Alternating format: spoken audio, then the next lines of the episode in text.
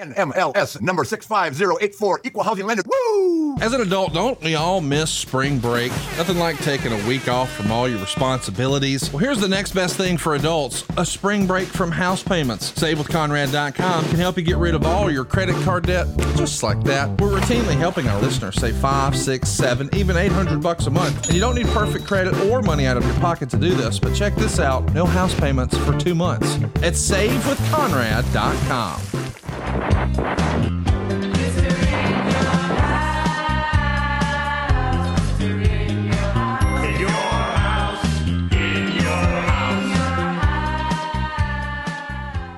it's Conrad Thompson, and you're listening to Foley is Pod. And of course, we couldn't do it without the Hall of Famer, the hardcore legend, Mr. Mick Foley. Mick, how are you, man? Conrad, I'm feeling great uh, about the show and about myself because I just realized that I had the guts and the passion to make that eight hour drive. Yeah, you did. That's right. Probably nine with stops. Got in in the wee hours of the morning. Why? Because we feel like doing it live in studio is the best way to go. And you uh, traveled here from Louisiana? Is that right? That's right, Lafayette, where I was um, at a Comic Con. Uh, love doing the cons. They're not for everyone. Right. Yeah, Have you, have you been to cons? Yeah, yeah. So, um, you know, I, I just name dropped Beverly D'Angelo. I, Right. I, I Beverly when she did her first con in Pittsburgh, she was like emotionally just wiped out just from the constant, you know, you, you, the con, the constant need to stay up. Yes. So uh, it's it's a long haul. To WWE's credit, I guess it's to their credit. You, they're nev- they never put their superstars in a situation where there's anything but a line. Yes. So WWE appearances are two, maybe three hours tops. Right. But in these cases, you're there seven, eight hours, and uh, and it's A grind. it's a grind unless you love it. Yes. So I do I do really enjoy it. And the week before, maybe it was two weeks before, I think it's been two weeks now. I took my son to uh, Fairbanks, Alaska, Alaska. for the Alaska Comic Con. Uh, Fairbanks is only ten minutes from North Pole, Alaska. So I went on Airbnb, and as soon as I saw this elf house, I went, "That's the house, brother." That's the house. We had this beautiful little elf house. We checked out the Santa Claus house. At first, Mickey was a little disappointed. When we got there, it was 24 degrees. Right. When we left, it was negative 24 degrees. Oh, my. And when I got back home, it was 76 degrees. Turnaround of 100 degrees. My goodness. But it was a good. It wasn't a great con financially. So uh, you know, on one hand, you're like, what What am I doing here? Halfway around the world, and I could have done the same in a, you know, at a memorabilia store. But we had a great time. We got stuck twice in snowdrifts, and on both occasions, total strangers just helped me out for an hour.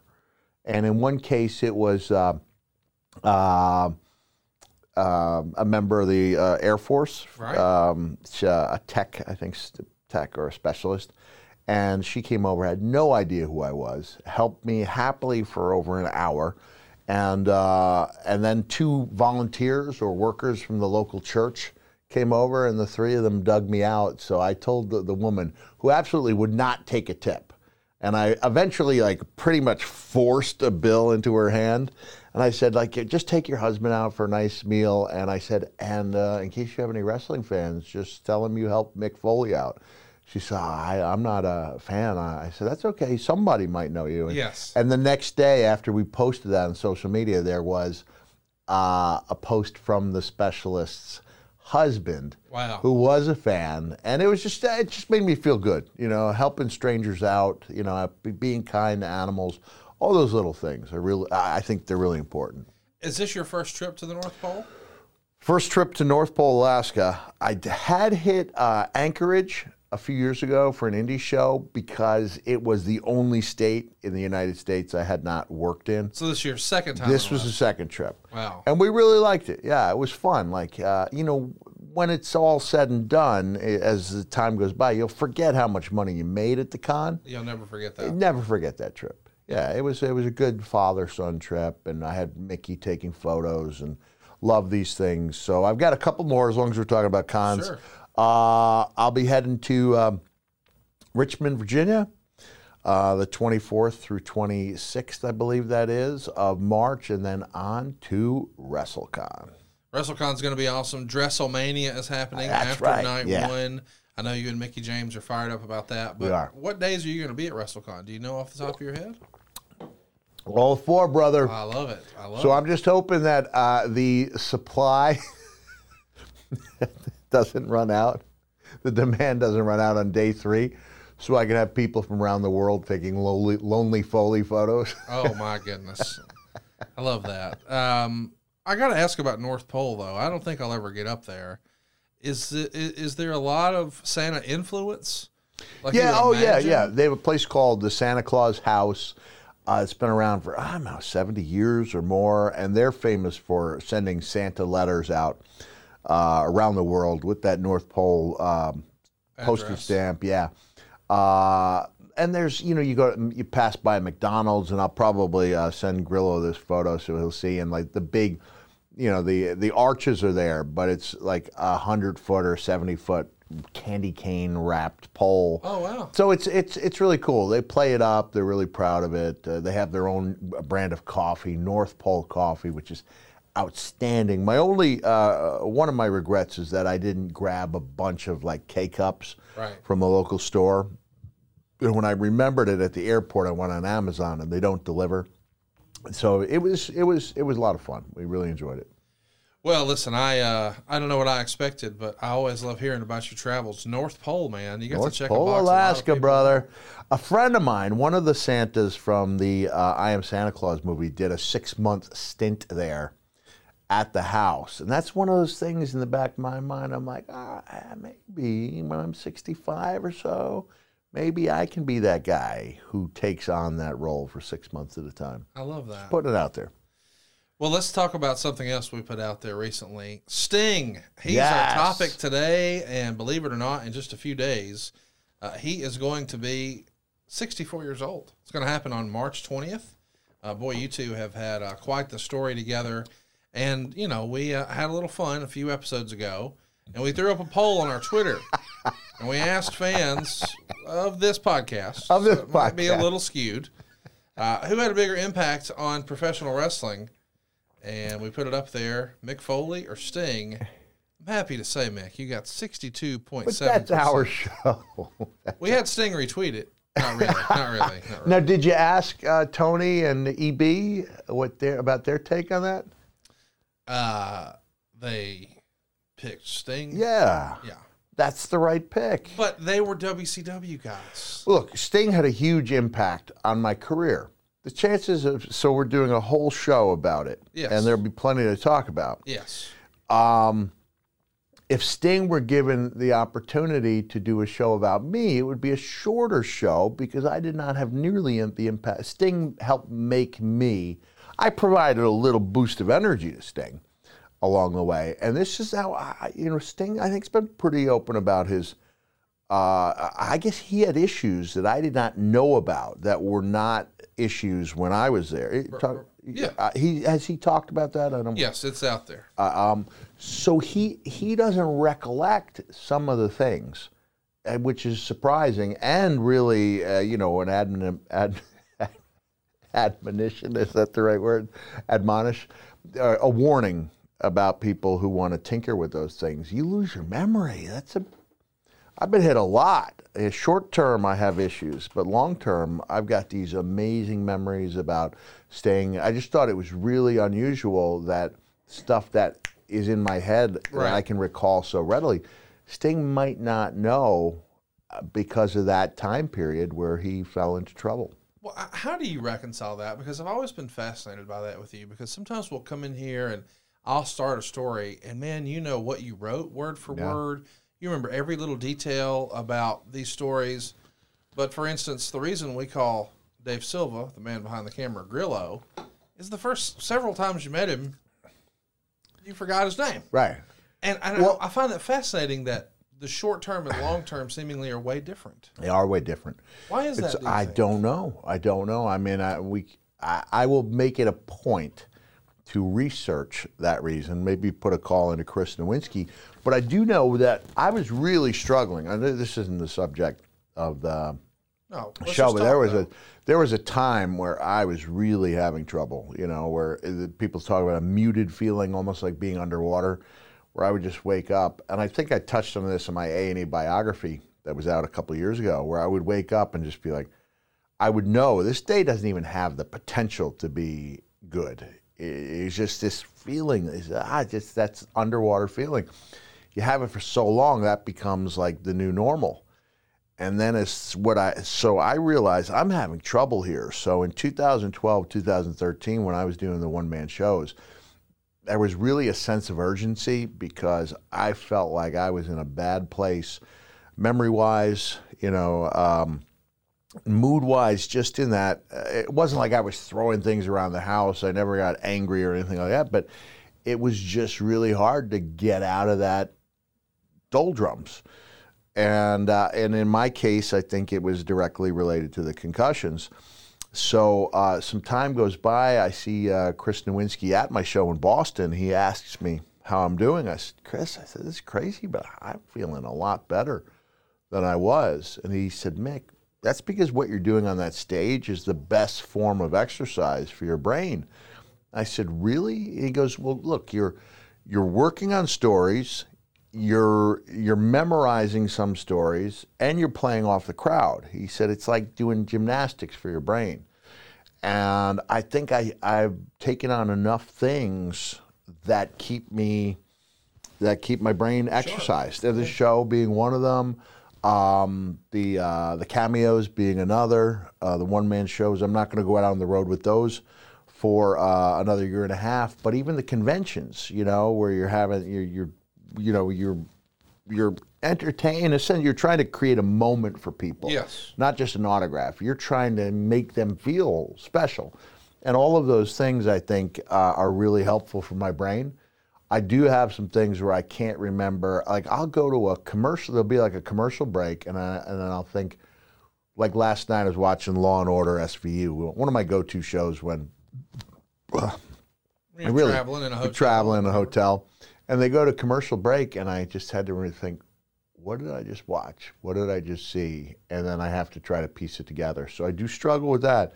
But as far as the long term, yeah, I feel really like it's a gift to have these strong, all these great memories in vivid and be able to recall them vividly. I know we're sidebarring here, but I don't think you maybe having that moment watching TV is that big a deal. Like I, I think a lot of us, myself included, we've all been driving and we sort of zone out and, And we're you- not really thinking about. You couldn't even tell what the last Did I stop at the red light? did I? Did I? I don't remember going through that stop sign. But you're just sort of in automatic. I don't know why that why our brains work the way they do. Maybe we just should have Nowinski on sometime. But I just find it fascinating that you remember such great detail. But then something innocuous that was more recent, it's like gone. Yeah, now, yeah, gone. exactly. Uh, well, something that's not gone is the legacy Sting leaves behind. And listen, we had a little fun with our Twitter poll, but we also had some comments and some questions uh, from folks who voted. Uh, like our old pal uh, John, he says this is really tough. I'd say it's almost comparable. Sting was bigger longer and worked with Hogan, but Mick worked with the top talent during the hottest point in wrestling: Taker, Kane, Austin, Triple H, Rock. Do you think Sting working with Hogan gives him separation? No, I don't think. I you- don't either. I don't. That's it's interesting, but I don't think that elevate. I'm not. That's not knocking Hogan. I'm just saying, like the fact that you came along and, and worked with Hulk. I'd be hard pressed to tell you what that angle was. Doesn't stand out as being a. The the the Sting Hogan. one? Yeah. it was the NWO Crow Sting. That was huge. Oh, okay, my bad. That's okay. You weren't watching. And in fairness, Sting didn't do much. That's when we had brooding Sting in Yeah. the rafters. Yeah. He'd come down and point, but he wasn't cutting promos. It wasn't Right. traditional wrestling stuff. Uh, Jason brings up a great point. He says it's apples and oranges. They were both great and had a great impact, but for different reasons at different times. That's probably a fair assessment. Yeah, huh? yeah. Uh, Eric says Mick's book "Have a Nice Day" showed a side of the business and its talent that we hadn't seen before. It had a significant impact on how wrestlers were perceived outside of the ring. The book's success also impacted how advertisers saw the brand. I think it's interesting that even when we're talking about the impact on wrestling, we don't just talk about the things we saw on the screen. Eric Yeah. points out, hey, there's more to it than that. It's an excellent point. I am open to any observations that make me look more important than I actually was.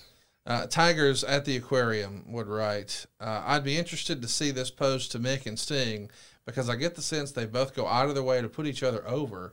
They both contributed so much during their prime. Sting definitely was more the franchise guy, but Foley had so many great moments too. I think it's the perfect button to put on that discussion. So let's just go. I like that. it. Yeah, I like it. Just Capital is a nonprofit that tracks which companies are a force for good. Companies like Bank of America, which just earned the Just Capital seal. Bank of America is ranked number one for ongoing commitment to their workers with initiatives like Sharing Success, which awarded 97% of their teammates additional compensation, nearly all in stock. This is the program's seventh consecutive year, awarding more than $4.8 billion in total. Visit justcapital.com to learn how a just business is a better business. Furnished by Just Capital. What companies would you want to work for? Just Capital is a nonprofit that tracks which companies are a force for good. Companies like Bank of America, which just earned the prestigious Just Capital 2024 seal. Bank of America is ranked number one in the banking industry and number one for their ongoing commitment to workers, offering best in class benefits, including a minimum wage of $25 an hour by 2025. Visit justcapital.com to learn how a just business is a better business. Furnished by Just Capital. Uh, of course, Sting's career began on the Independence, teaming with the Ultimate Warrior. I think, as I understand it, he starts a little powerlifting team out there with uh, Mr. Rick Bassman out in California, and eventually makes his way over to Memphis, sees Jerry Jarrett, and here we go. I remember uh, the comment from Sting said Jerry, uh, or or no, Jerry after after this short-lived uh, experience in Memphis. Uh, at that time, promoters would be on the phone with each other, yes. And uh, and Jerry t- tells Sting that Bill Watts likes the big guys, like you know, like you don't have like this isn't working out perfectly here. Here's another place you can go. Watts loves the big guys, so Sting went. Warrior went elsewhere, right? Warrior went. No, Sting went to Watts for a minute. Sting went to Watts, but oh, did you did Warrior go to Watts though? He did. He did. Okay. They were a tag team there for just a hiccup, just a cup of coffee, and and then when the split happened, because if you recall, Crockett acquired Watts, right. and rather than stick around, Warrior went to World Class Did he? He left because of the split or before that? before the split. And he went to world class. Yes. Right. And Yes. as the Dingo Warrior, and Sting was really in a great position to learn.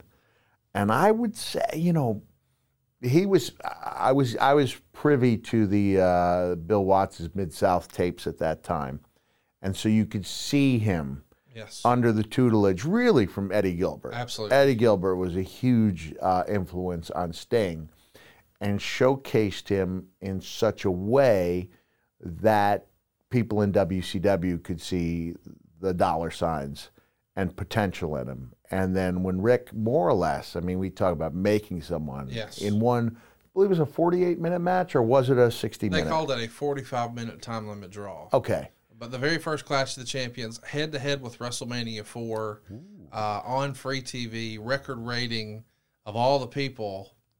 Rick wanted to work with Sting, and Sting was a made man after that. Yeah, yeah, pretty much. Yeah. Right. I mean, there's no. I always say your big break is a series of little breaks. Uh, and so Sting had had his little breaks culminating Yes. with this like coming out party. Yes. So there's a new star in town. And he became, at that point, along with Rick and Luger, like the basically the foundation for WCW for the next several years. Great stuff. And uh, of course, it's always fun to think about hey, what if? You know, what if the Ultimate Warrior and Sting were to switch places and Sting goes to world class? and Somehow Warrior winds up in Crockett. I don't know that it would have shaken out the way it did, but I'm glad it worked out the way it did. I am too. Um, I also want to mention when you were talking about that six man, or you were actually talking about Eddie Gilbert, the, the, the other guy who rounded out that group was Rick Steiner. and to think about a very young Rick Steiner and a very young Sting, and we already know Eddie Gilbert had a mind for the business at that point. That trio right there. Imagine if they could have kept that together long term. Man, that thing could have been crazy, huh? Yeah, and Rick Steiner was another guy who you could see growing by the week. So when I first became aware of Rick Steiner, it's because Shane Douglas and Brian Hildebrand slash Mark Curtis point out the bumps this guy was taking when he was considered enhancement talent. Right. And one of the things he did, for example, when he took a crossbody that just off the top rope that looked fantastic. And we kept trying to figure out what looked so good about it. And Brian goes, Take a look. Rick's already kind of in the air. He's kind of jumping up a little bit as he takes the impact. And so the result was it wasn't, you know, usually, boom, you take crossbody, and it's not a crisp bump. It's almost like a rolling bump. Yes. And Rick Steiner would take it as a crisp bump, and it looked fantastic. So here was a guy with the great college pedigree, not yet a character, not yet the dog faced gremlin, but he's attracting eyeballs because of the way he's putting guys over. So Eddie Gilbert sees that, puts him in there, and yeah, yeah, that was a nice that was a nice group he had going there. So, for the, I'm just sorry to talk over you. So just imagine the, the two guys, young, hungry guys, different reasons. Yes. Sting comes from a bodybuilding background. Uh, Rob Rex Steiner, Rick Steiner, comes from uh, amateur wrestling background. They both have so much to learn about professional wrestling, and they do it on a nightly basis with Eddie, who we dedicated a whole episode to Yeah. four or five months ago. Phenomenal stuff. And I guess that that would have been the first time you saw Sting, right? You wouldn't have seen the Memphis stuff, but you saw the Watts stuff. Exactly.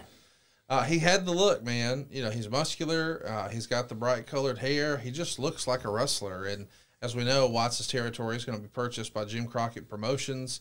Uh, Sting going one on one at the Clash of the Champions is just a star making moment.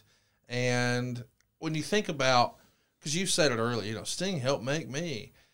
When we talk about a guy making a guy, is that the top of the list? Like when you think of that phrase, oh, he made a guy. Flair making Sting in that first Clash of the Champions. That might be the best example in the history of wrestling, no? Uh, yeah, I would say you'd be hard pressed to find a better example. Yeah. Maybe there's an equal example out there. But in one night, overnight, making a star, I can't think of a better. Can I break protocol here? Please do. Grillo, any way I can get a second rock energy drink? I uh, I finished this, and may I point out, uh, Grillo, uh, we can keep rolling, right? I, I mentioned I, I had the sniffles, you know, which uh, you get when you do a lot of traveling. Asked for a tissue, and our show being what it is, Grillo doesn't just bring me a tissue; he brings me an entire roll. We get shit done around here. That's what we like to say. Grillo over Ah, let me see. Which one did I just have? We have fruit punch, and then we have The white peach? Let me go white peach for my struggling friend Dwayne Johnson. Uh, Taz on his old podcast would call this Water Break Jones, but I guess now we are Energy Drink Jones here on the program. Uh, of course, listen, we could talk about Sting all day long. Let's talk about your interactions with Sting. Yeah. You have an interaction with Sting on your second night in WCW in 1989, uh, but it's not really followed up uh, during your first run. You This, wrote, go ahead. Go ahead. Yeah, go ahead and read it. You wrote in your book the next night we worked at the Dorton Arena in Raleigh, where I had my first singles match with a talented young wrestler on the rise named Flying Brian Pillman. I went a full eight minutes with Brian, and we turned out a match that was excellent in quality and intensity. Terry Funk was doing the color commentary on the show, and if you listen closely, you can hear the Funkers' admiration shining through. I lost the contest, but refused to leave the ring and was still there when Sting came out for the match. Being the hero to the little stingers that he was, Sting didn't take too kindly to my poor show of sportsmanship and proceeded to beat me all around ringside, including a backdrop over the guardrail that had the Dorton Arena fans oohing and eyeing in unison. Despite the fact that I had been both beaten and beaten up, I was on cloud nine when I got to the dressing room because I knew I had done well. Minutes later, Funk, Sullivan, and even Buzz Sawyer were congratulating me on the match. Your second night in the company, rubbing Yeah. elbows with the top guy, man. Sting, Man, come on. yeah, I could not have been happier. Like I said, just lost the match and was beaten up. Uh, I would follow that up by doing the same thing at the Clash of the Champions with Mascaras I lose the match to Moskers, then got beaten up by Wolf Wild, the drummer of the house band. Not quite the same. Not quite the same thing. Uh, yeah, I really was on cloud nine, and that seemed to open up um, some eyes as to what I might be able to do, and uh, and also the, I think they realized early on, hey, this guy's got the. I had the proponents there. I had Corny. I had Sullivan. Uh, that the the ability to take cool looking big bumps is a benefit can really benefit a top guy, even if it's not a program, even if it's just that one off. And I believe that was the only interaction I had with Sting. There may have been others had Sting not been hurt. So uh, the day, the the night, uh, two days after that match in Dorton Arena, um, I was in a bad car accident. So I, I wrestled uh, did the, uh, with Nasty Ned Brady, owner of some of the best facial expressions in all of wrestling and a great when i say underneath you, that's meant as a uh, as a compliment you know we need underneath talent just like we need top talent. Uh, i turned on him after our match dropped the big elbow. That was the night of the the bang bang first time bang bang came. And 24 hours later i'm in an emergency room uh, bleeding you know badly from several places uh, due to a car accident. Uh, and Sting, I think early February at a Wild Thing, not no, not the Wild Thing pay per view, but probably the clash that followed, uh, destroyed his patellar tendon and was out for six, eight months. Yeah, it, it totally changed the timeline of Yeah. what was possible. And I actually wanted to ask you about that because after your first run in WCW comes to an end, you had worked with Sting They had not yet anointed him like the top guy. that hadn't made him the champ or anything. I mean, he's clearly, you know, one of the big he baby faces. He was the top baby face. So, uh, and there was no one even close. right. to the point where when Sting went down with that patellar injury, Luger was pressed back into babyface action only about Out seven. necessity. Yeah. Yeah, and this was seven months after the big heel turn with uh, Harley, and uh, we've talked on the show about uh, the mul- the turns become a case of diminishing returns. Uh, that you really, I feel, have one good turn in each company that you work for, unless you're working for a long period of time.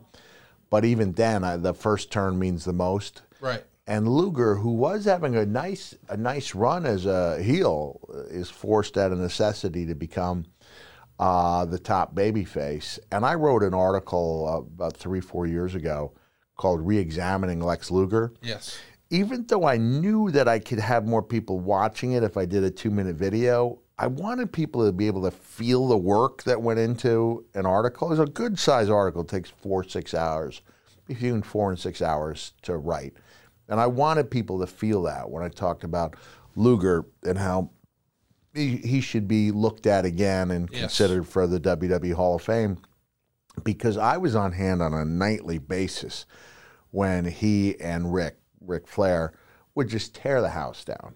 And the, you could say, well, that's Rick. It's like, yeah, but it does take, it takes two to tango. No doubt. You know, and Luger, he may have been being led by Rick, but he was really, I thought, really good in that role. And uh, the 42 minute match they did in Greensboro, I believe it was, or it was maybe it was Rick's 42nd birthday. It may have been a 48 minute match, but it was a spectacular pay per view match, a great match.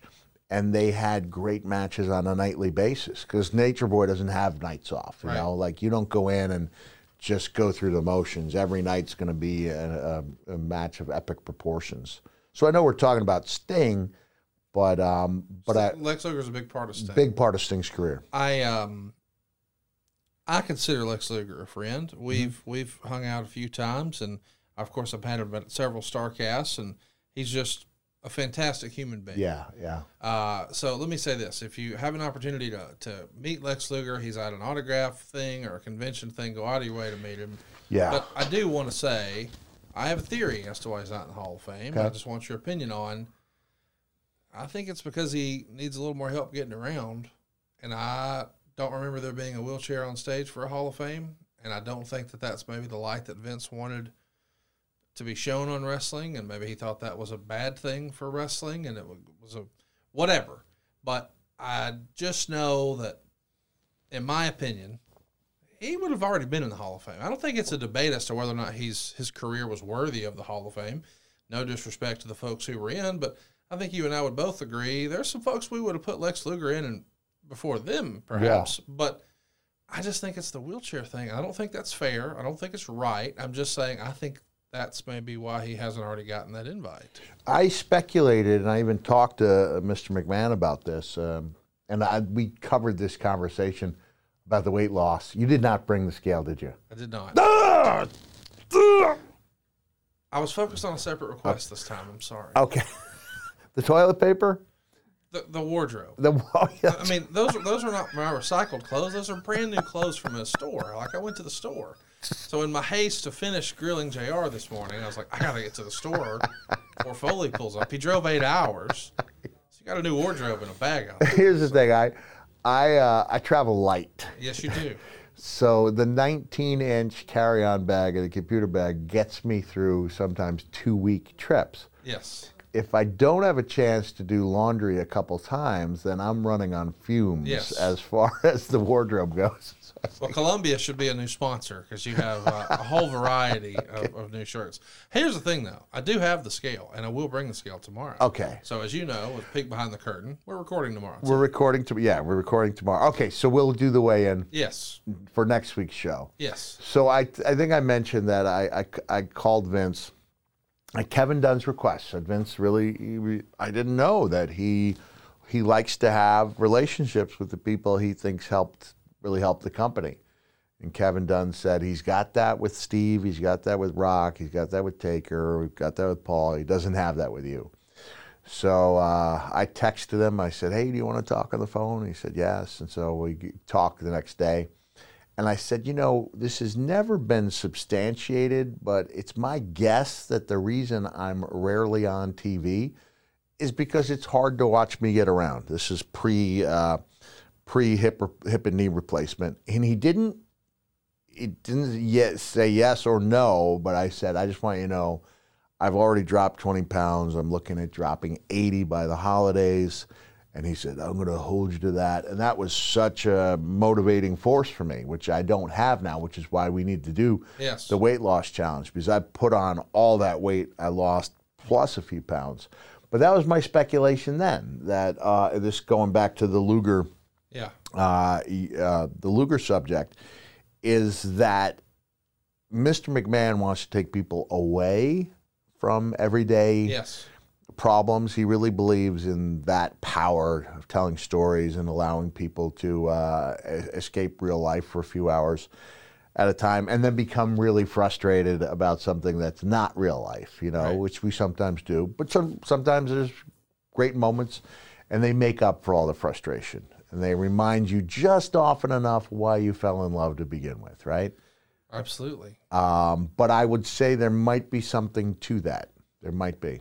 Well, I hope he goes in sooner rather than later. Yeah. Um, I don't. I don't think he has anything wrong or anything like that. I'm just saying. I wish Vader could have been on that stage for himself, not just Hanson. And I did ask. I asked. I said he's got two uh, two years to live, and I said to him, "We know he's going to get in sooner or later.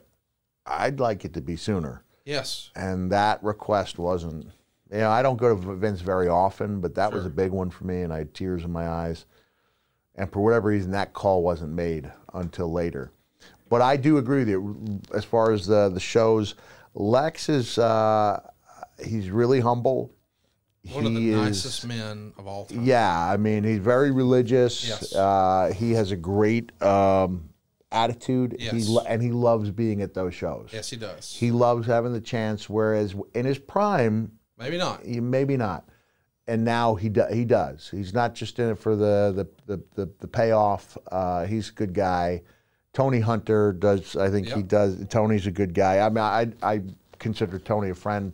He's not my booking agent, but he he has a good crew of guys there Yes, he does. and uh, and he's so so Lex is around frequently, and if you have a chance, eh, go uh, go go go see him. Absolutely. Well said. Welcome to Talkville, the ultimate Smallville rewatch podcast. Title Transference aired October 27, 2004. Director James Marshall, writers Todd Slavkin, Darren Swimmer. I really like this episode, and I'm surprised that you don't like it as much as you thought you did. I actually respect your opinion more than I respect my own in general.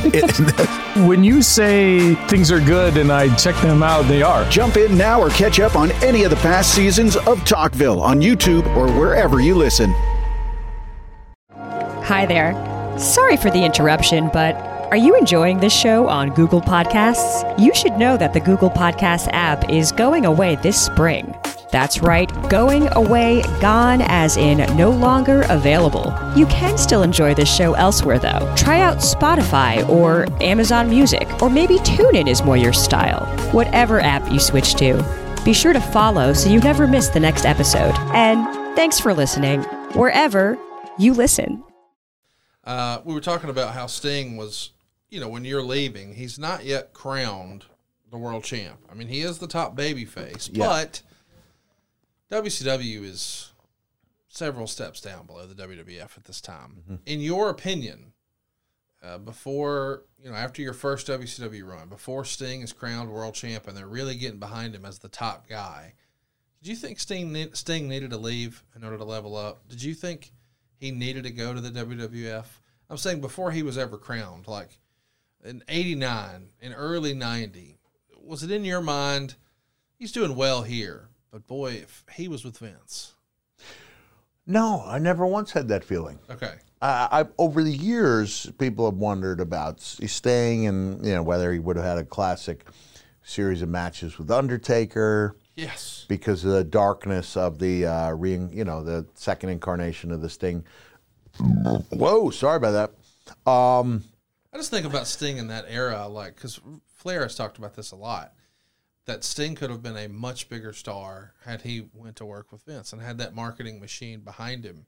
And I think about him during that uh, you know, new generation era, the British Bulldog, Mhm. Diesel, Razor Ramon, Shawn Michaels, the One Two Three Kid, Bret Hart. Man, that could have been some Sting and Yokozuna. Man, that could have been awesome. it could have been awesome. And uh, one of the drawbacks I know as somebody in WCW trying to move up that ladder Yes. was, uh, and I've mentioned this on my live shows, is that the conundrum that WCW was in was that you couldn't become a top guy unless you were making top guy money There you go. but you couldn't make top guy money unless you were a top guy.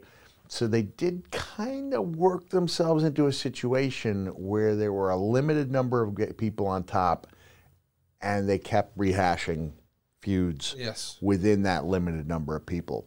So yeah, uh, going to WWE now that you mention it may have been an amazing move for him, but that's, but WWE has always been a roll of the dice Yes. you don't know. Like you take a guy. I'm just thinking Dick Slater was a guy who you know who was a solid hand, a really good worker. Uh, everywhere he went, he did well. Gets to WWE, done. done. Don't even get me talking about Don Kernoodle, right? I think he was there for a heartbeat. I don't think Sting would have fallen into that, but you you never know. Right. You never know. My own career, like if you would have rolled the dice, you would have thought the chances of Vince McMahon pushing this guy Right. well, let alone as one of his top guys, are. uh, You're lucky you showed up when you did. You could have been Duke the Dumpster I Droese. know, brother. I know because some people Theo took one look at the mankind uh, gimmick and thought that that was the death knell. And uh, I remember, you know, the feedback was overwhelmingly negative uh, among a certain subset of diehard wrestling fans. I mean, with anybody else, the Undertaker could have been PN News or RoboCop, you know. But but Mr. Calaway made it work. Yeah, yeah, you know, you're right. and, and that's a testament to you guys. Um, you know, the, the the the saying in the wrestling business for a long time, and you hear about this a lot in '96 when Kevin Nash and Scott Hall are talking about jumping ship from the WWF to WCW, is they want to make what's known as Sting money. Sting money, that's right. Yeah. Do you remember hearing that phrase, Sting money? Yeah, yeah, I do because that was the top ech- echelon. I don't know what kind of deal Ric worked out uh, and whether he was making the same money as Sting when he came back. Sting was, I mean, I think it was three quarters of a million, We're talking about uh, this is 25, 30 years ago. It's a lot of money. It's a lot of money. Yeah, was that was the top that was top guy money there, the top guy money at the time. Um, when you make your return in '91, you're immediately programmed with him. Was this a surprise to you, or I mean, did you know right away I'm coming in and I'm just going to be fed and then I'm moving on? Or No. what were you? I knew I was going to be working with Sting. The whole feeding angle was not brought up to me. So I think we might be jumping ahead a little bit. You've got two guys being told two different things. I say. Sting being told he, he, there's a series of guys coming in to put you over and move on in rapid succession. Like Hogan in the '80s. Yeah. And me thinking that I'm here for a full time job. Right. Um, and it results in the only tense moment I've ever had with Sting. And that moment came about when uh, I get called into action to work main events with Sting on house shows because Nikita Koloff, it just sounds so silly, doesn't want to lose on non-televised house shows. I, I like. I'm sorry, you know, like I, I still to this day you'll run into You let Grillo beat you in the parking lot before you came in. You couldn't care less. You just said hook the leg, brother. Uh, did I Have some mention that I lost to Wolf Wild after losing at Oscars? So it just it seems silly to quit a company over not wanting to lose to the top guy at house shows. Yes. Uh, but that was you know that was Nikita's decision, and uh, I was called into action, thinking that I am in WCW as a full time guy. And now I'm in main events with uh, Sting, and Sting goes, "Do you have any ideas?" I think this is the Meadowlands, uh, and I think it's July of '91. Uh, August of '91 is when we shoot the angle uh, at Clash of the Champions. I think I may be off by a month here. All the thir- over 30 years down the road. Um, and so Sting says, "Hey, you got any ideas?" And, and I did refer to this when I did the 20 Years of Hell, where I could be locked in, you know, like character-wise. And the one thing that leaving WCW, not the one thing, but of the many things uh, that I learned, one of them was like to believe in myself, you know, to have that self confidence, to think that I dare stand, you know, be able to hold my own with these top of the card guys. And so when Sting says, Do you have any ideas? I was like, Oh, I've got a lot of ideas.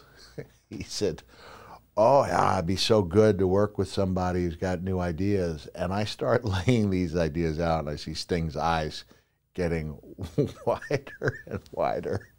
And he goes, and this is the only, I hesitate to tell the story only because the expression might make look Sting, what he said might make him look bad, but keep in mind, he's only coming from the place that he's been told Yes. exists. So he's one of many. Yeah, he goes, So you expect Sting to go 50 50? He goes, He said, I thought you were just here to put me over. And I, so I think, well, yeah, I'm here, like Meadowlands, to put you over. I don't know I'm supposed to be here for six weeks and gone. Um, so when he said, you expect Sting to go 50 50, I was like, yeah. like I said, I'd be locked in. And I could see a little bit of the trepidation, you know. You see the wheel spinning. Uh, like, yeah. So I said, I'll tell you what. This is one of the best bargains I ever struck in wrestling. I said, what if we go out there and do what I suggest for the first few minutes? And if you don't like it, we'll do whatever you want. And I get I get those those tingles right there because we went out there, and uh, after five, five minutes, things are things are going really well. And there was never ever there was there was never a contention. And the only other contention was that he thought maybe at a certain point the character was uh, Cactus Jack was getting too sympathetic, and that's this is before we did. Um, Bash at the Beach. The uh, uh, I know I'm jumping around here, and that's when I laid out my feeling that the bad seed may have a certain amount of heat, But the child who makes the conscious decision to be bad gets more heat than the person who's bad to begin with. Yes. Uh, the the teach as and I said uh, the teacher will have her heart broken by the student she tries so hard to work with, who turn who turns out not to live up to her expectations, as opposed to the bad kid. And then I also laid out what at the time was uh, uh, in the movies. Uh, at that time was um, Cape Fear with Robert De Niro. Yes. And there's this great scene where Nick Nolte, who is the babyface, Yes. has hired hitmen.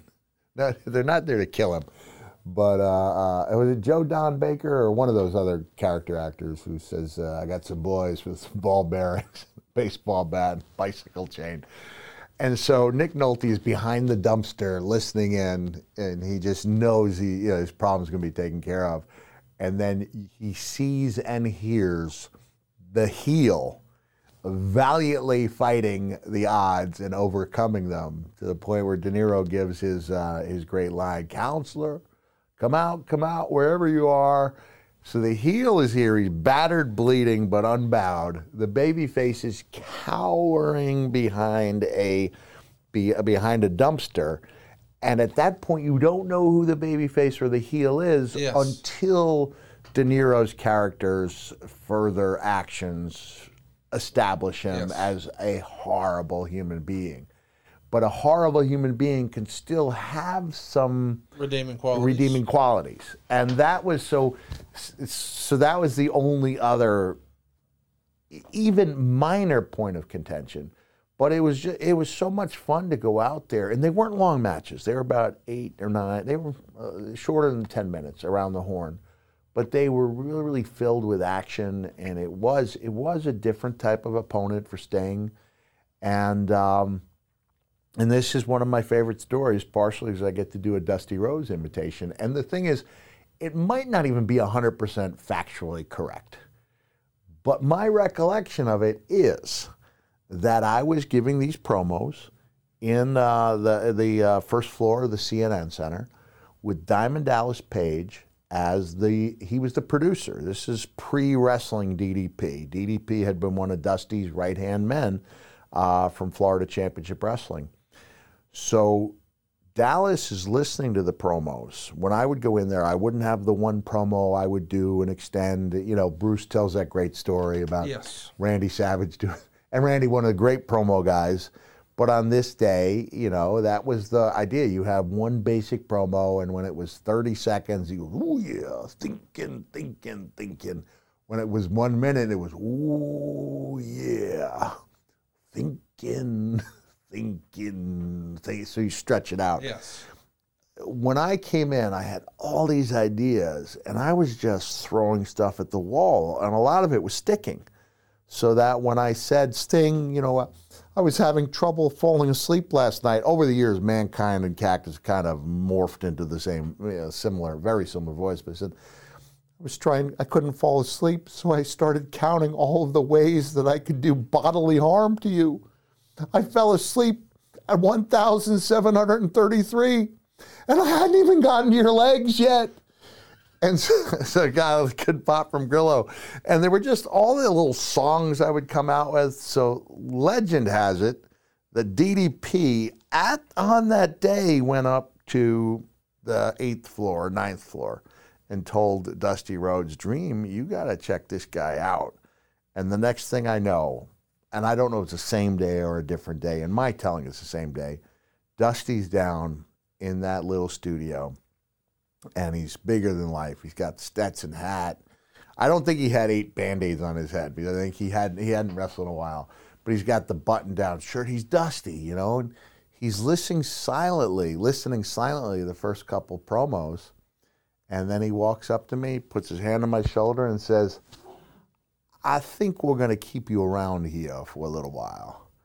So I had no inclination that I wasn't going to be around anyway. Right. Uh, I was simultaneously working with Sting while I was losing on global championship, global uh, Joe Pedicino's global wrestling because I didn't have a contract, you Right. know, And then there's the the talk I had with Magnum where I was offered the 75 grand and Magnum said it's just a carrot, you know, next year, you know, we 150 and I looked at him I said, "Magnum, you've seen me wrestle.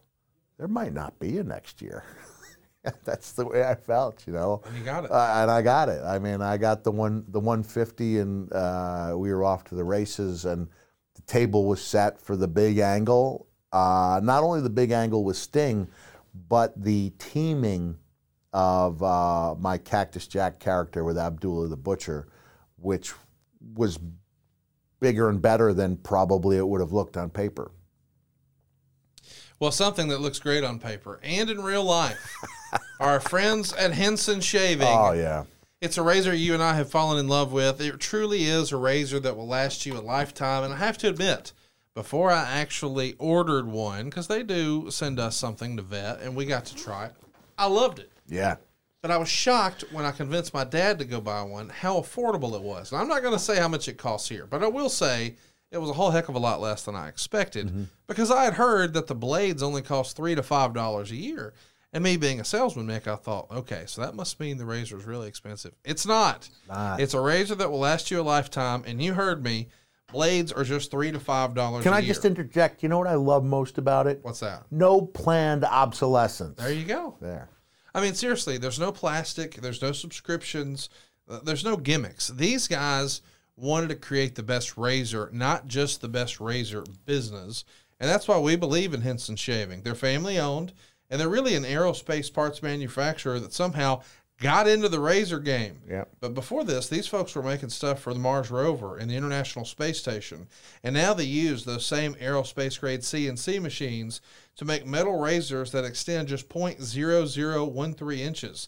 That's less than the thickness of a human hair. Now, here's why that matters. You see, razor blades are like diving boards. The longer the board, the more the wobble. The more the wobble, the more nicks, cuts, and scrapes. See, a bad shave isn't a blade problem, it's an extension problem.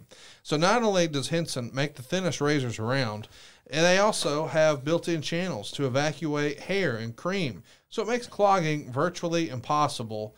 It's like old school feel with all the benefits of new school tech because it's a standard dual edge razor blade, but it's 0.0013 inches. And you heard me, a year's worth is just three to five dollars. Yeah. Come on now. Let's say no to subscriptions. Let's say yes to a razor that will last you a lifetime. Hurry to hensonshaving.com slash Foley and pick up the razor for you and use the promo code Foley and you'll get two years worth of blades for free. Just make sure to add them to your cart. That's 100 free blades when you head over to H-E-N-S-O-N-S-H-A-V-I-N-G dot com slash Foley and use the promo code Foley. HensonShaving.com slash Foley. I know this sounds crazy, but I've taken to mine, not in the last couple of weeks because I've been on the road. Uh, and when you're traveling with the uh, just the carry on, Yeah. you don't want to put the razor in there. Yes. Right. Uh, so I will. Uh, uh, I, uh, when I get home, I'll, I'll clean up. I actually enjoy it to the point where my shaving system has become like a friend, the point where I even gave him a name. And, Really? Yeah, Ramon. Yes. Razor Ramon. well, Ramon Razor. Oh, of course. Ramon. The, the other one was trademarked. You're right. HensonShaving.com forward slash. It's a long way to go for very little. You know what? You made it work. I knew where it was going, and I just couldn't stop it. It's like Jordan in the '80s. I Can only hope to contain it. as long as we're talking about shaving, it's been many months since I talked about my own uh, beard oil, right? The Oh, yeah, full about Yeti. And the, I, what I do is uh, when I go to the conventions and I see uh, part of my bearded brethren, I will get, let them sample it. And it's there's so much in the way of men's products. It's all really woodsy, as if to say like I'm a man. And my feeling is, dude, if I have to prove my manhood, I've got like 200 hours of VHS tapes you Yeah. can watch. I like that minty tingle that the Full Yeti from Mythical Beards provides me. So, in conjunction with your shaving system, get that tingle at mythicalbeards.com.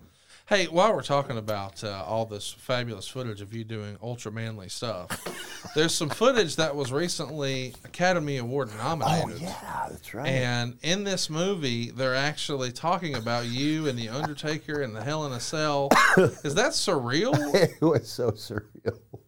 So I, I did put out a post uh, putting The Rock over. Batista is fabulous in Knock on the Crushed it. He just so good. You forget he was Batista. You do. He Yes. really he's got the benefit of being escape to able to escape into these very different roles. The Rock's larger than life. The Rock is the Rock in every movie. The Rock, yeah, and he's amazing. This is not Batista. Yeah, this is Batista. He's really become this amazing A-list character actor. Yes, It's yes. it's really incredible what he does. And uh, Kevin Nash, our friend Kevin, has there ever been a better seven foot tall exotic dancer? He's in the best in history. He is the Bret Hart of seven foot tall Number one. exotic dancers. Uh, uh, and the, so I did hear in a comment, I read a comment on social media mentioning this book, all, this movie, All That Breathes, nominated for an Academy Award for documentary. So I watched it with my mom, and I know that my name's going to be mentioned, but I have no idea in what context. And it's this beautiful movie about these two brothers, I think they're brothers, from India and they, they've dedicated a large part of their lives to rescuing injured kite birds. They're called kite birds because they seem to fly so effortlessly, like a kite. And they've been dropping from the sky in Delhi uh, because of the poor air quality. So these two guys, they make it there. It's, it's like their life's work to rehabilitate these birds. And there's this scene where they're in their garage. Uh, they, I think they're bathing one of the birds, and they're talking about Hell in a Cell, and it's crazy. It shows up in the su- subtitles, and it's like the one where he was cho- he was thrown off the cage, and the other guy goes, he was choke slammed through it. Uh, the whole ring broke, and they say stunning, and it was like, this is, yeah, it was it was surreal. It you, was, never, you never know how it's going to impact somebody all the way on the other end of the world in another language. It's crazy. yeah. So I was I was rooting for it. I had heard that the Now, what the- did they say about Sting in this movie? He wasn't even in it. Yeah. He's, he wasn't in a single Oscar Academy Award nominated film. Solidified Okay. our voting. on And poll. listen, this might be the soundbite of the show. Okay. Eh, I'm not trying to get controversy, but, if it causes controversy, so be it. I believe the song contest in the early 1990s was rigged because I refuse to believe that a man called Sting was better than Mr. Bang Bang. These songs, it- I, it's in my head. He does this. he does that. He's big as an ox and quick as a cat. Yes. A man called Sting. Not good. No, I didn't think it was good. And they had one of the members of Lynyrd Skynyrd listening, and he was like, "That's the one." And I thought, "That's fake." Wrestling itself, not fake. That Li- Lynyrd Skynyrd thinking that's the winner. yeah, yeah. So, what were the lyrics of Mr. Bang Bang? He's not on a team or a member of a gang. He's Cactus Jack, or better known as Mr. Bang Bang. Has Has anybody referred to you as Mr. Bang? Never, not once.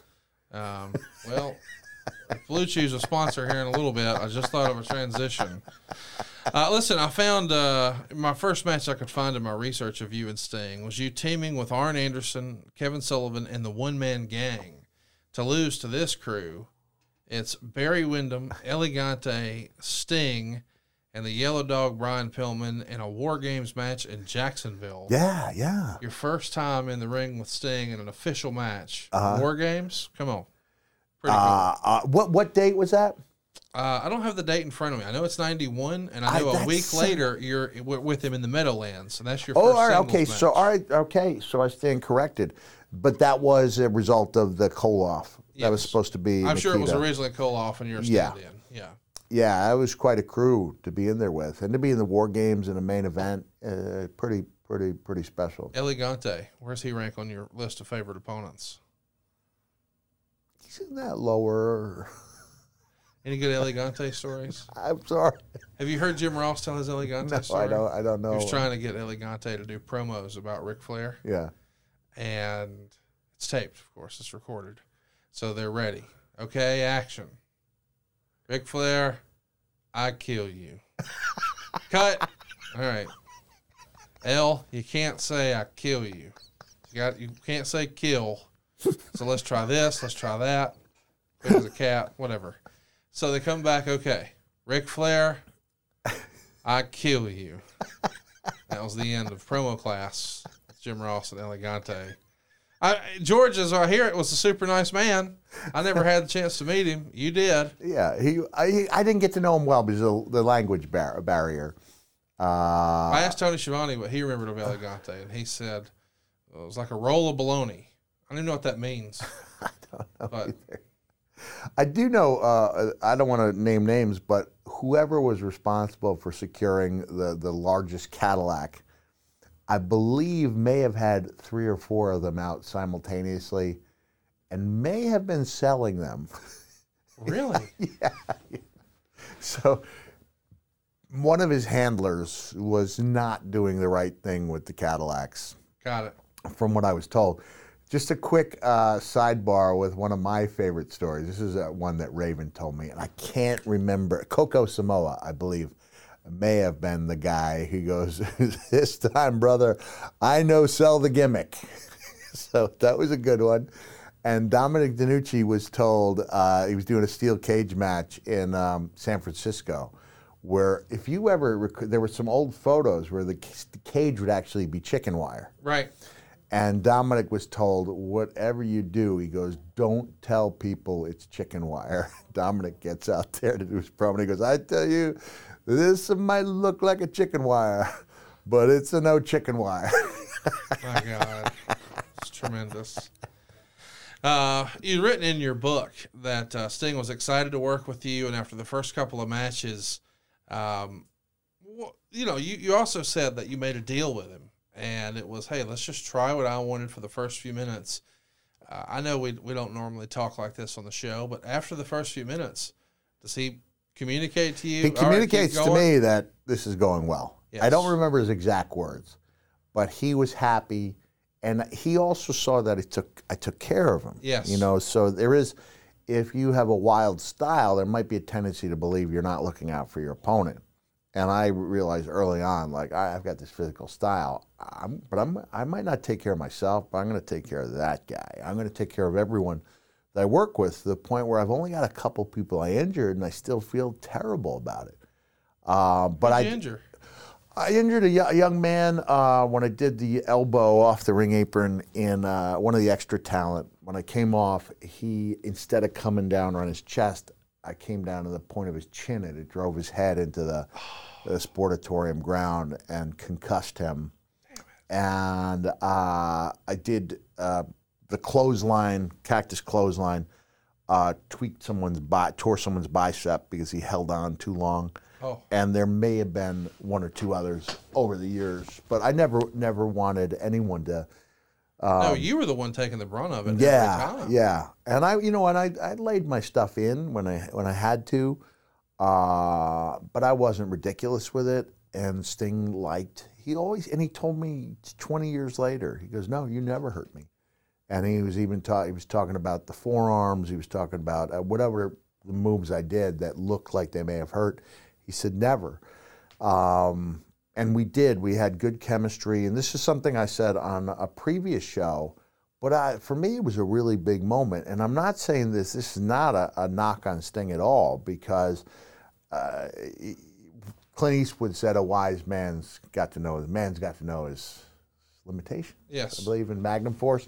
So Sting came up to me maybe third or fourth night we worked together. He goes, "Look, I'm not great at putting a match together. I'm good at interjecting things." So he was pretty much telling me, "Do your thing, and he will contribute." And that's that's what happened. And we just, man, I'm thinking off top of my head about the submit or surrender match we had. The one where I was wearing the white Sting T-shirt and I drew the devil horns on it. Nothing but the best for my wardrobe. Sure. Um, and we made great use out of a Rubbermaid garbage can.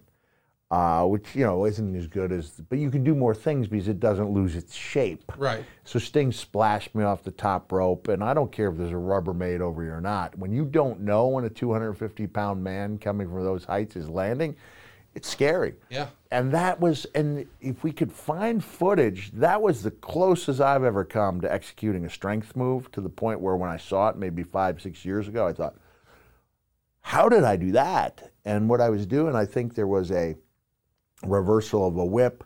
Sting goes to this, he vaults to the second rope and comes off. And I catch Sting in midair. I spin around and drop him over the top rope with a Gilbert hot shot. And I don't know how I did it or how I would even have been so bold to tell Sting that I thought I could catch him in midair, Wow. spin him and drop him. But that's the closest I've ever come to doing a power move, and it was it was pretty good. Um, in the Carolinas in mid 91, you and Sting are working every night in United States title cage matches with you putting him over. Any funny cage match stories stand out? Are you saying that because you know I, I'm, I'm legitimately asking. uh, Greensboro, North Carolina? Okay. Uh, this was a few weeks after the legendary uh, Brian Pillman Sid Vicious altercation. Yes. Oh, that's right. That's right at the Ramada. I mu- I stayed at the Ramada during those days, but uh, I must have gone in early. I guess uh, Sid uh, was. I can't remember if Sid was with WWE then or not. Uh, but there was some words between Brian and Sid, and Sid went out to his car and came back with a squeegee to do some damage. And word got around. You know, there wasn't. It was the inter- the.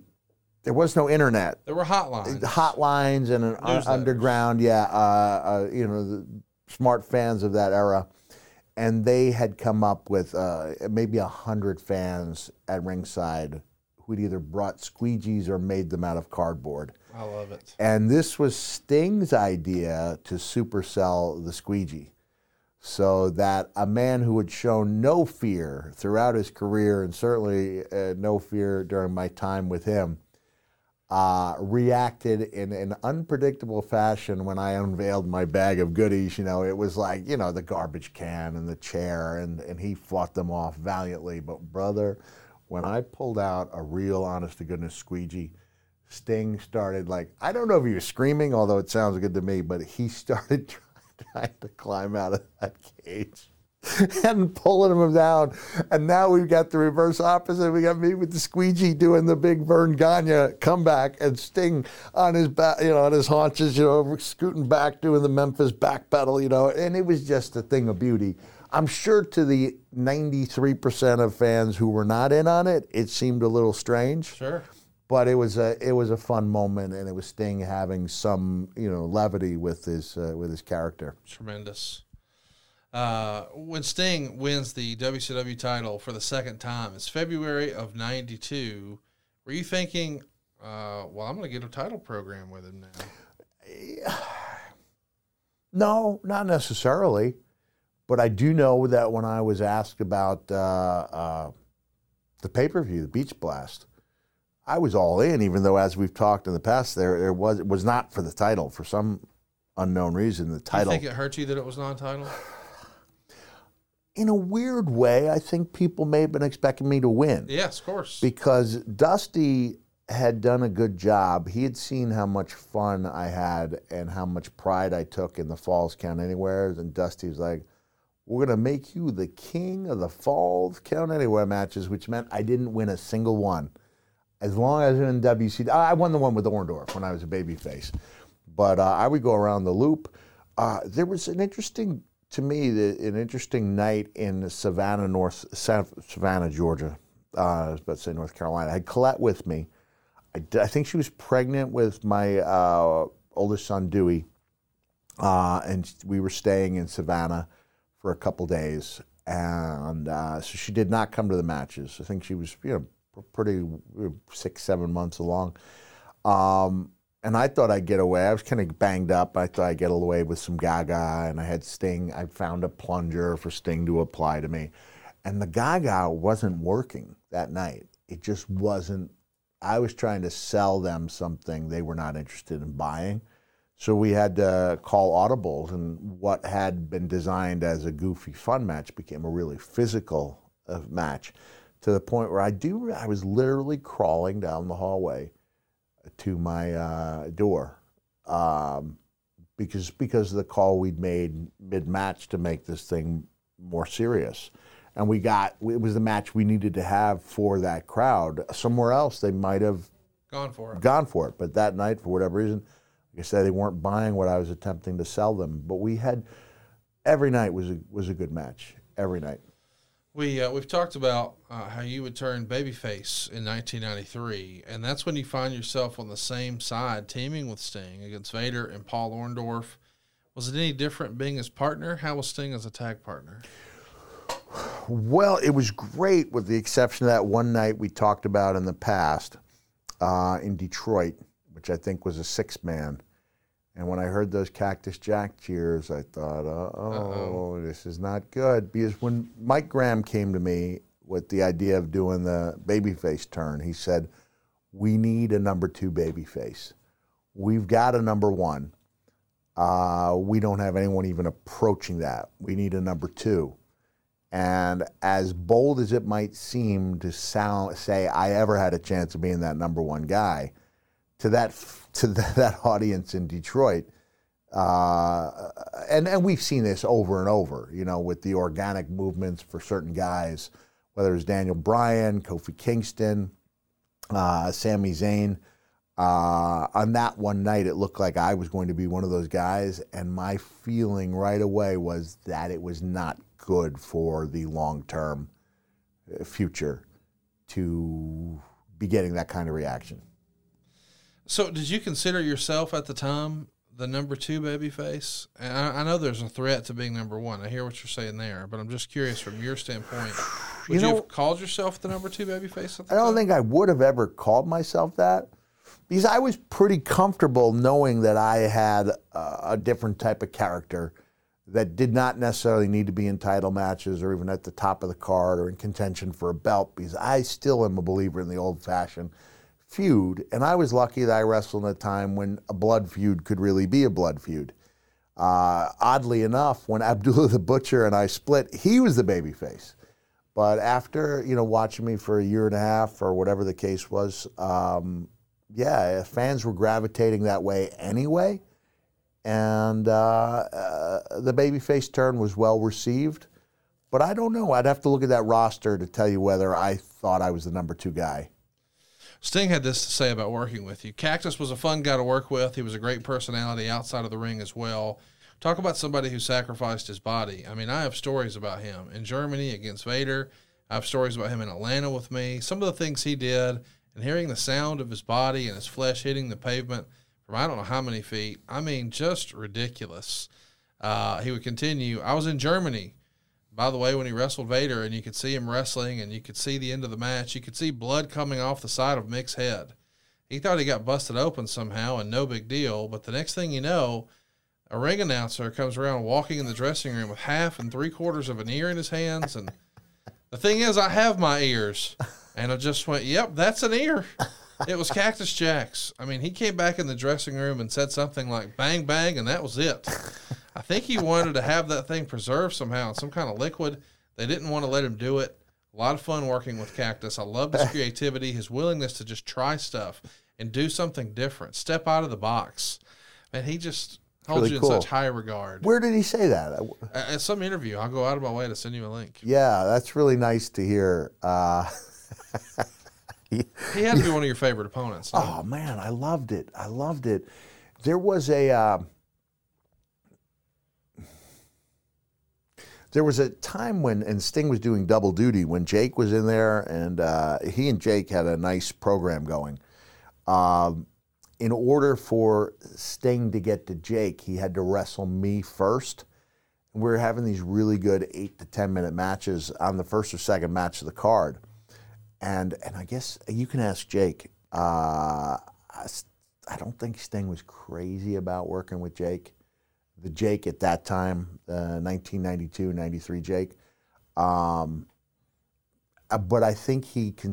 I think yeah, I think he really enjoyed working with me. Okay, guys, let's talk about something that Mick Foley and I have in common. Besides our love of wrestling, it's our love of athletic greens. Both Mick and I start our day every day with AG1. Now, I gotta admit, I was actually using AG1 years before they were a sponsor. My wife did her research, she found it, and our family has been using it since 2020.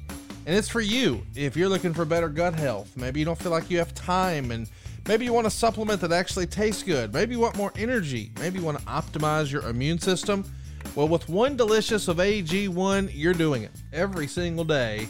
You're getting 75 high quality vitamins, minerals, whole food source, superfoods, probiotics, and adaptogens. Everything you need to start your day right. This special blend of ingredients supports your gut health, your nervous system, your immune system, your energy, your focus, your recovery, your aging, all of your things. It's also lifestyle friendly. Whether you're trying to eat keto in this new year or paleo or vegan, it's also dairy free and gluten free. By the way, AG1 has less than one gram of sugar, no GMOs, no nasty chemicals, as a matter of fact, no artificial anything, and it still tastes good. What you'll notice is that AG1 helps support better sleep quality and recovery, better mental clarity and alertness. And we like to think of it as like your all in one nutritional insurance. Now, Mick and I believe in it, but you don't have to take our word for it. Check out their reviews, man. What you'll find is that Athletic Greens has more than 7,000 five star reviews. Really think about that. When's the last time you left a review for anything? So, for 7,000 individual folks to go out of their way to A, leave a review, and B, bring it in at five stars, come on. Right now, Mick and I want you to reclaim your health and arm your immune system with convenient daily nutrition. It's just one scoop in a cup of water, y'all. That's it. No need for a million different pills and supplements to look out for your health. And to make it easy, Athletic Greens is going to give you a free one year supply of immune supporting vitamin D and five free travel packs with your first purchase. All you got to do is visit athleticgreens.com forward slash Foley. Again, that's athleticgreens.com forward slash Foley to take ownership over your health and pick up the ultimate daily nutritional insurance. athleticgreens.com forward slash Foley.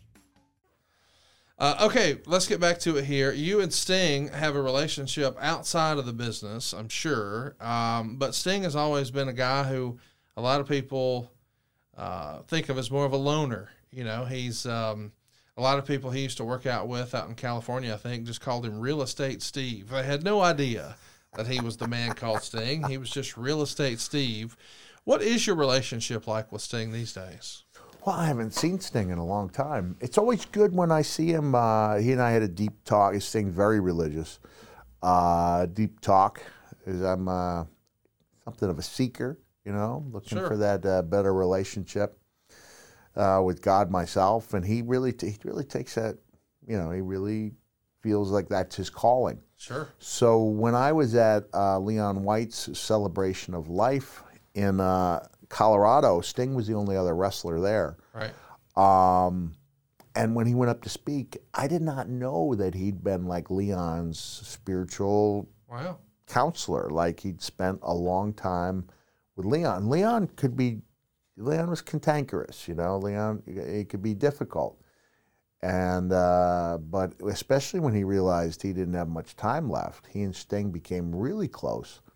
Uh, in a way I, I wouldn't have predicted. Right. So I, I haven't seen Sting in a while. Uh, when Sting does appearances, he's in for the two, three hours. Yeah. So you don't really get a chance to see him that much. Uh, so I haven't seen him in a few years. I think the last time I saw him was at uh, Brian Knobbs did one of those uh, Legends of Wrestling shows. That may have been four or five years ago. But we know we'll pick up like that Right. the next time I see him. Well, you did pick right up where you left off. It's weird to think you went all those years without spending any time with him, and then you're both in TNA Mhm. at the same time. Who would have thought? Um, I'm curious. You know, when you're no longer in WCW, did you keep up with the product at all? Or- Oh yeah, sure. Especially because WCW had that late airing. Yep. So uh, unless we were on the road and, and heading for the next town, if you got to your hotel, you could catch some of it. I don't think I was uh, recording it at that time, but I was catching it, and I was, you know, I was very aware of what was going on in WCW. I going back to to my feud with Sting in '91. He told me back then that he wanted to do a, a change in character Really? and basically laid out the groundwork for that that change. You know that became Darker the darker character. But it was almost exactly like he laid it out for me in uh, in '91. We've heard the famous story that perhaps it was Scott Hall who was describing the look of the crow. Uh, but uh, we saw even before that happened, Sting did stop dyeing his hair blonde and wearing the career cut, and he Yeah. grew it longer and darker. Uh, you sort of saw, as a fan, the uh, the darker, brooding Sting, but you wrestled Surfer Sting. I did, yeah. All these years later, as a fan, do you have a preference as to which would be your favorite Sting, Surfer well, Sting, or I only Sting? had the uh, I man because I had the history with Sting as Surfer Sting. Yep. It's my personal favorite, but there was no denying how hot that other Sting character was. Right. And when I came back to and and we wrestled again for the first time in many years when I came to TNA, uh, he was wearing the black and white makeup. Uh, he wasn't as he was more verbal than he'd been when he was red hot in uh, in WCW, but it was that different type of Sting that I wrestled that second time around. Were you surprised that even after WCW went down, when seemingly everyone else came over, that Sting did not? No, because he had a great contract with Turner. Well, but I'm saying even when like guys like Scott Hall and Kevin Nash and Hulk Hogan and Goldberg and as all those contracts sort of left and they were no Yeah. longer viable, seems like all those guys came over. And, and I know eventually Sting did, but Sting had, I think Sting had an issue with content. content, yeah. and uh, when it when the attitude era gave way to the uh, ruthless aggression era i think by that time sting was pretty comfortable with his deal in tna i don't think he wa- he he two, i think he has two children two boys i think he wanted to be the dad that was around and taking his boys uh, watching their games and being an active dad and he was being very well compensated by TNA. I did spend a lot of time with Sting. You know, we uh, a bunch of us had the same dressing room, which is really an office, and it was uh, Sting and me and Booker and Kurt. I think there may one or two people in and out, but we'd be there and Kevin, Kevin Nash. Um, and so uh, I really enjoyed my time with Sting, even if it wasn't uh, in program. But with that being said, I really enjoyed the program I did with Sting. Was that time like when you're thinking about leaving the WWF and you're thinking about doing something with TNA?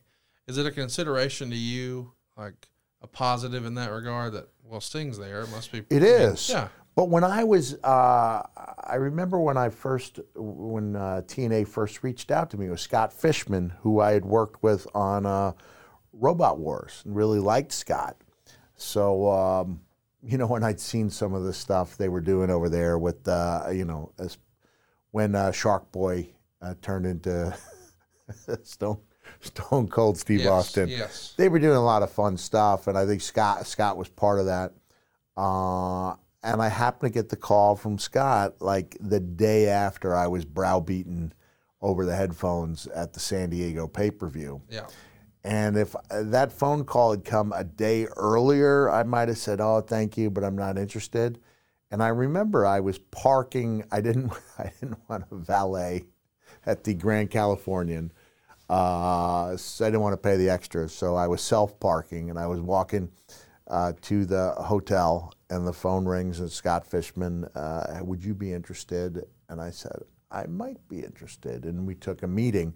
My original storyline was supposed to be that I show up, I say, I'm Mick Foley, and I've just purchased the X Division. When Scott gave me that, I was like, oh man, I'm in. Like, uh, I, I really wanted to do that. Then it was brought up to me that it, they might need to strengthen the brand name before trying to make the, the split Right. and that we're going to have to hold on for a while. And then it never happened. But that was initially what got me so interested. It wasn't really whether or not I was going to get to work with Sting, but definitely having him around was uh, was was really a Nice plus. bonus, yeah. At Destination X in 2009, you're the guest enforcer with Jeff Jarrett as the guest referee. Sting would defeat Kurt Angle, but during the match, you accidentally hit him with a chair. And we're going to cover you winning the TNA title next month after your match with Sting at Lockdown. So stay tuned for that. But this is your first time really being around Sting since the WCW days. Was he a much different guy than you remember since he had given his life over to the Lord and gotten a little older? And Well, the thing is, I, I wasn't around for that dark period I see. in his life. I didn't even know that Sting had had an issue with substances. So I remember he, he it was a big compliment. He kind of laughed the first time we were really sitting down and talking, and uh, and I said, "What?" He was like, "You are exactly the same," which I thought was a compliment. You know, Yes, of course. I hadn't changed too much. In some ways, I had, but um, in in some important ways, I was still that same real eager guy that I'd been when I first met him. You weren't jaded. I don't think I was jaded. Yeah. Uh, the main event Mafia, of course, is the top heel stable in the company. Uh, what would you think of that group? Sting, Angle, Booker, Scott Steiner, Kevin Nash. Main event Mafia. What do you think? I was so frustrated because we had more more key names in that company than WWE had at that time. Yes. And I remember even when I had my first talk with Vince uh, in a year and a half, and uh, he left him. He left me a message. I know you don't like me, but I know you love this company. He was wondering if I might be able to do a couple interviews on the company's behalf. And uh, I called him up and I said, I like you. And during the course of that long conversation, I told him, I said, Vince, I said, you are, you guys are the jello of flavored gelatins. Yes. To the point where most people don't even realize another Yeah. flavored gelatin. Knox, excellent flavored gelatin. But nobody says, hey, you got some Knox? It's, it's jello, right? Yes. um, they were doing their elimination chamber, and there were some really pretty minor names in the chamber. Meaning at that time, 2009, that they were really low on big names. And TNA was not. uh, TNA was not. So in the main event Mafia, we've got bigger stars than they have in their. This is my opinion. Yeah, no, But I no think a lot. Of, I think it's open to you know uh, opinions. I think when you've got in the same ring, Sting, Steiner, Kevin Booker, Kurt Angle. That's crazy. That's crazy, right? It's crazy. I remember the first time I did a promo, I, my mouth was so dry because I was nervous. You know, I really thought this was like a make or break situation. And in the end, it didn't turn out to be either or. It didn't make or break anyone. It wasn't as good as I hoped it would be. It's, it certainly wasn't a stinker, but it wasn't the landmark promo I hoped to deliver. Uh, but it was frustrating to see this amazing group, this group of great talent uh, that most people didn't even know was on the television. Was it a little odd to position Sting as a member of main event Mafia? He's kind of a heel. We don't kind of a heel. a He's heel. not really, right? Yeah. It's not really. Hold on, there was a point. Out, oh, I know what it was. I was just, uh, I'm when I was at uh, the Comic Con in Lafayette. Mm-hmm. I see this familiar face who wasn't booked as a, you know, as a guest. It was Nita Strauss. Oh, wow, The okay. phenomenal guitarist, and. Um, so I went out to dinner with uh, Nita and her, her boyfriend Josh, who's a great guy, um, and we had a three-hour dinner. Right, just talking, and and so uh, Nita was talking about some of that feedback she was getting when she decided to to go on tour with. Uh, Shinsuke Nakamura. not with Nakamura, Demi Lovato. Yes. And so Nita's looking at like she has a chance to play a different type of music, uh, reach different people. Yes. And some of the diehard Alice fans just didn't take kindly to it. And I said, you know, there's no, I said, there's no excuse for people reacting that way with the horrible names and all that. But I did say, I, I said, you know what? It's like in the same way that people will look at a, a serious Will Ferrell movie and say, that's great. We know you want to do that.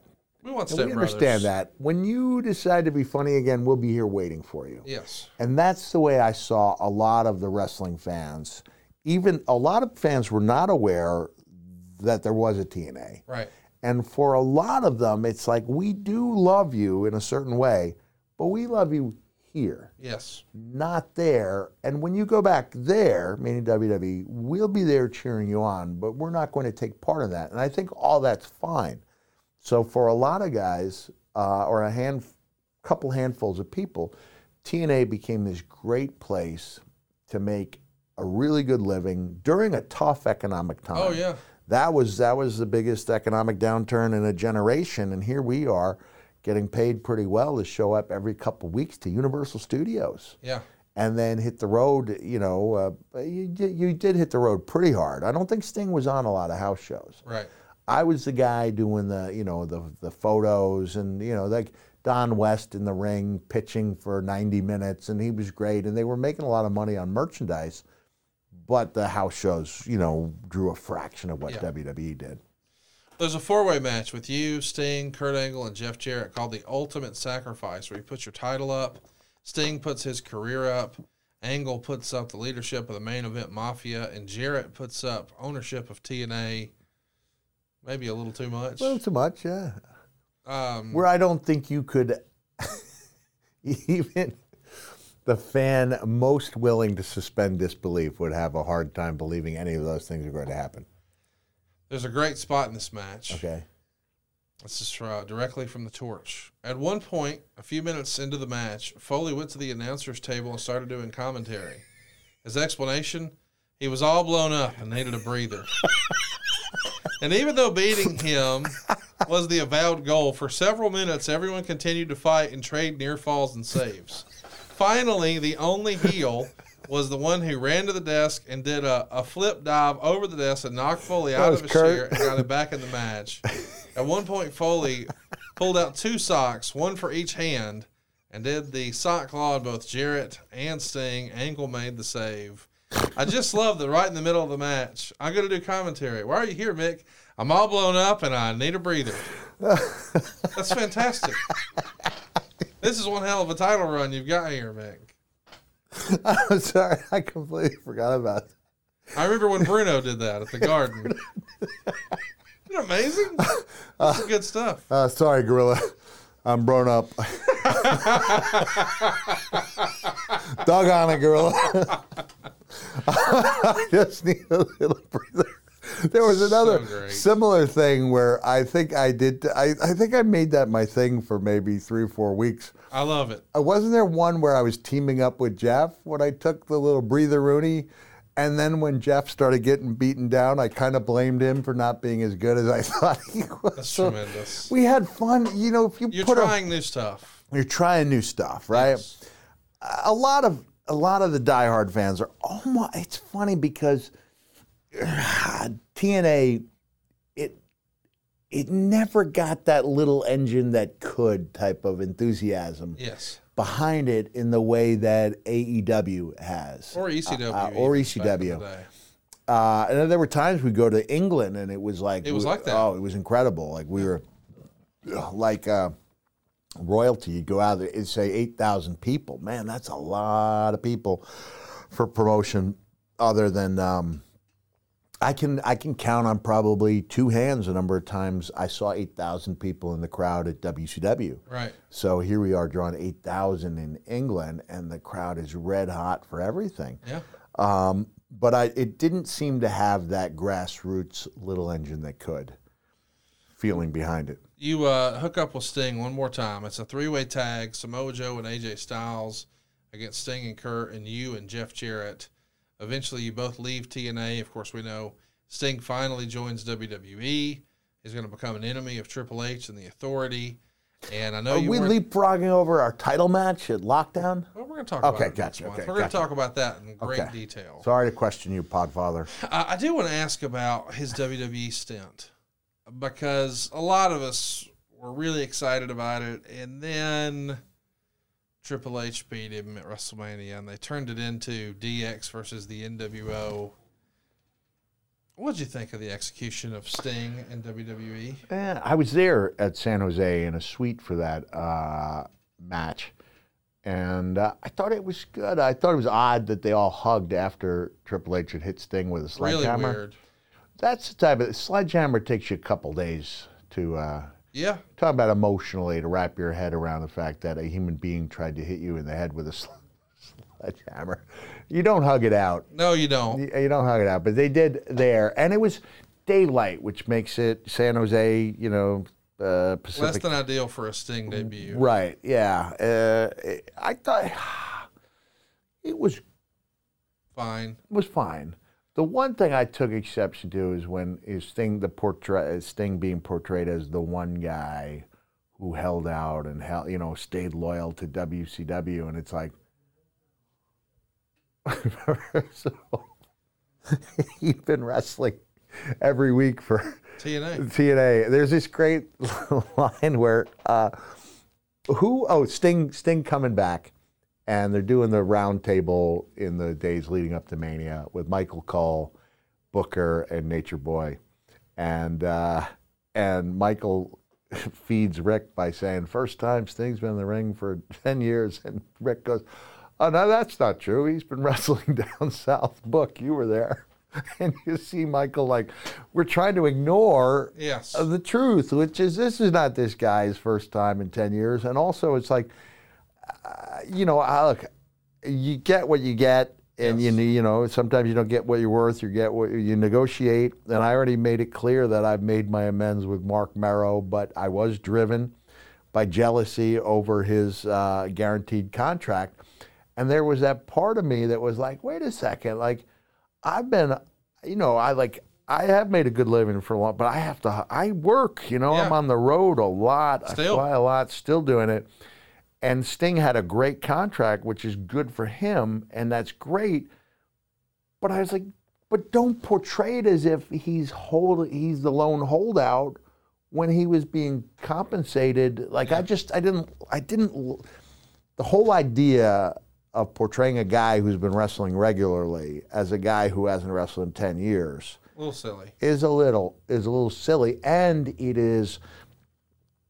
Uh, it's taken a it's it's taken a shot at the audience's Intelligence. intelligence Yeah. by trying to feed them uh, something that is so demonstrably untrue. Yeah, Um, I do want to ask: Did you watch his match with Seth Rollins where he was injured? Did you see it live? I did not see it. I can't remember if I was watching it live. This is where I sp- see Seth. I remember going to Seth after um, Finn Balor was injured because Bret had mentioned on a podcast that uh, Seth was dangerous. Yep. And I thought I was right there for the uh, Finn Balor match, sitting with Stephanie, you know, the best seat in the house. You don't ever want to blame someone for their own injury, but in that case, Finn put his arm back To catch himself. to catch himself, and that's I think where his labrum Yep. labrum was torn. And I did an article. It wasn't a widely you know read article, but I theorized that in the same way where uh, I remember watching Muhammad Ali at age 34, and they were and Howard Cosell was like, the legs are the first thing to go. They're 34 years old, your legs would go. Now 34 of a wrestler is sort of you're just getting into your prime, right? Because you can, even if you're not in your physical prime, your ability to work with the audience and to learn the craft and all that is on the upswing. But I wondered if the legs were the first thing to go for a boxer, could the neck be the first thing to go for a wrestler? Wow. because and I know I've had trouble even when I would go back to watch and I'd be like, why am I getting my bell rung Right. repeatedly on things that aren't even that bad? And I was like, oh, it's harder to keep. It's harder to keep that tin, chin chucked to your chest. So I would see even on a regular bump, instead of being this, it would be this. Boom, and here goes the head. So I think that would be why Undertaker received the concussion working with Brock Lesnar. And I think that may have been why Sting was so badly it was badly injured with the buckle bomb. Yeah. Not because Seth did it wrong, but because he was a guy in his 50s, right? It was the straw that broke the camel. Yeah, yeah. So uh, I did not think Yeah, that was. I mean, it's they, they've done a nice job in AEW Yes. uh, of working Working around it. working around that.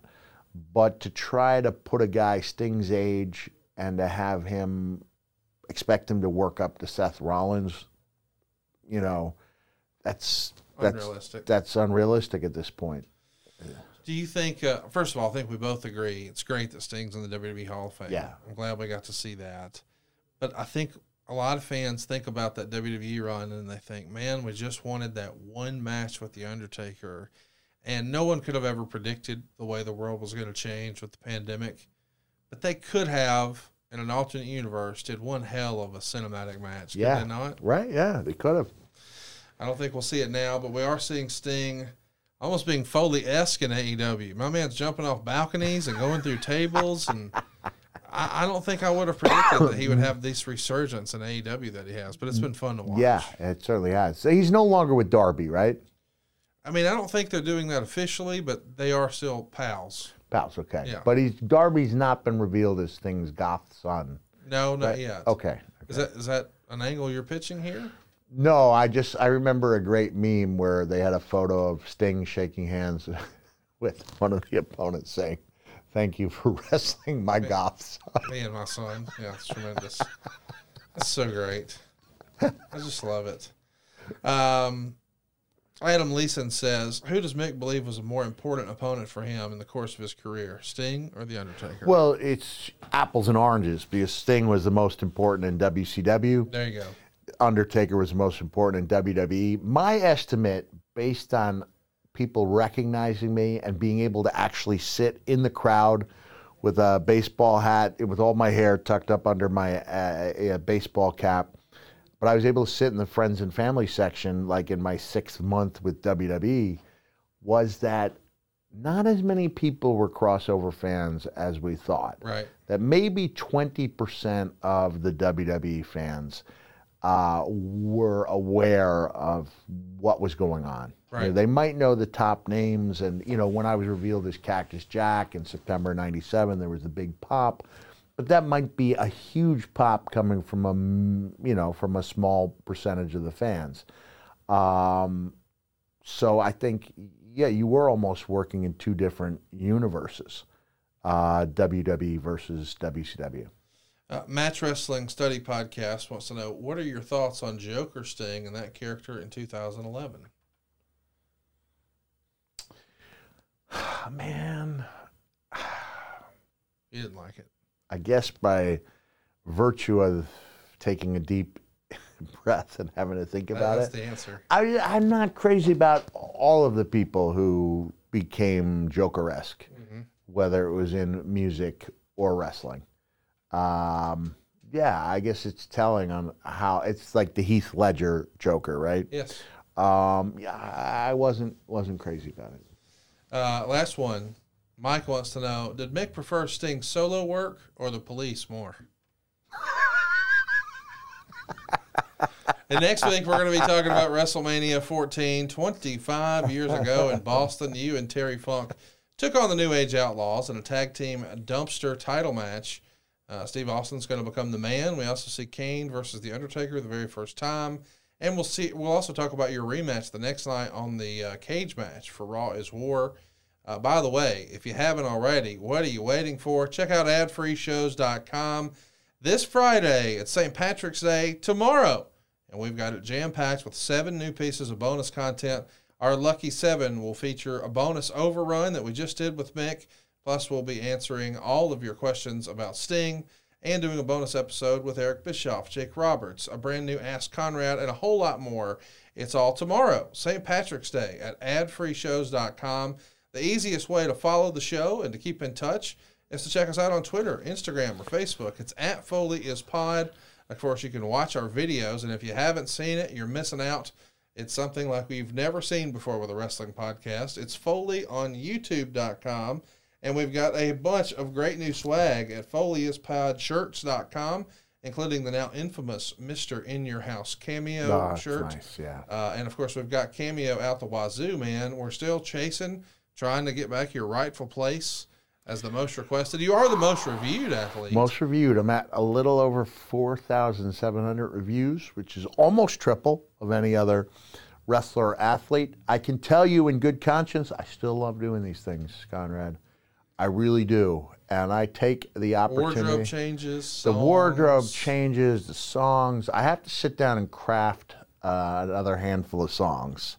But you know, when you go into, you think you're hearing, you think you're, you're just hearing "Dude Love," giving. He is singing, uh, uh, talking about your birthday bash to the tune of "Rocking Around the Christmas Tree," and then before your very eyes, when it says, "Dude goes, you will get this kooky kind of feeling when you hear Cactus Jack say," and then a change in half a second. He goes from being Dude Love to Cactus Jack saying, I'm not begging, but save some cake for the hardcore legend. That's good stuff, right?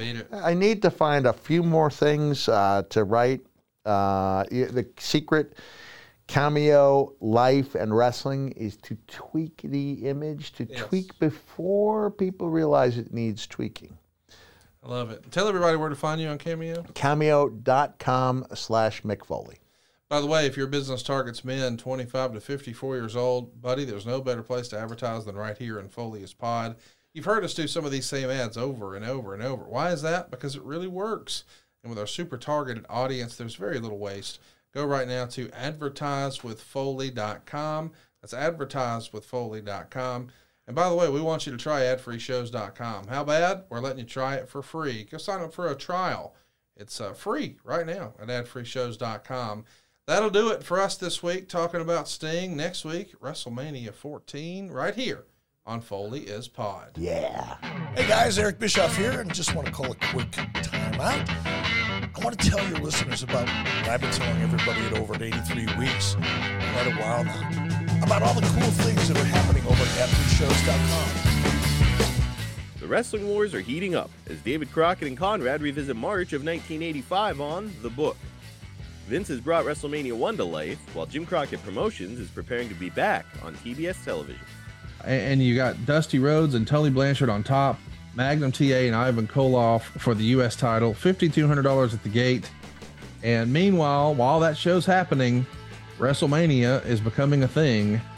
And uh, the wrestling wars are about to heat up because just one week from now, you guys are back on TBS. Former WWE executive John Filippelli sits down with Conrad on an all new edition of The Insiders and discusses his tumultuous relationship with Bruce Pritchard during his time with the company. Vince was trying to. I think there were times where he tried to sort of get us to try and work together better than we were. And I, when I was quite candid, I was quite candid about how I felt about him, about that I didn't appreciate you know him undermining us or me, and I, uh, I would have no part of it. And I told Vin if he doesn't straighten his act out, uh, I don't want you. He's got to go. Either he goes or I go. Ad Free Shows members recently got to chat live with the enforcer, Arn Anderson, and hear stories of legends like the late, great Bobby the Brain Heenan. sharpest, funniest, wittiest guy there's ever been on this earth. I could look at Bobby and go, Hey, Bobby, you got a bump on your neck. Before I could get neck out of my mouth, he had to come back. Boom, boom, boom. And just hilarious.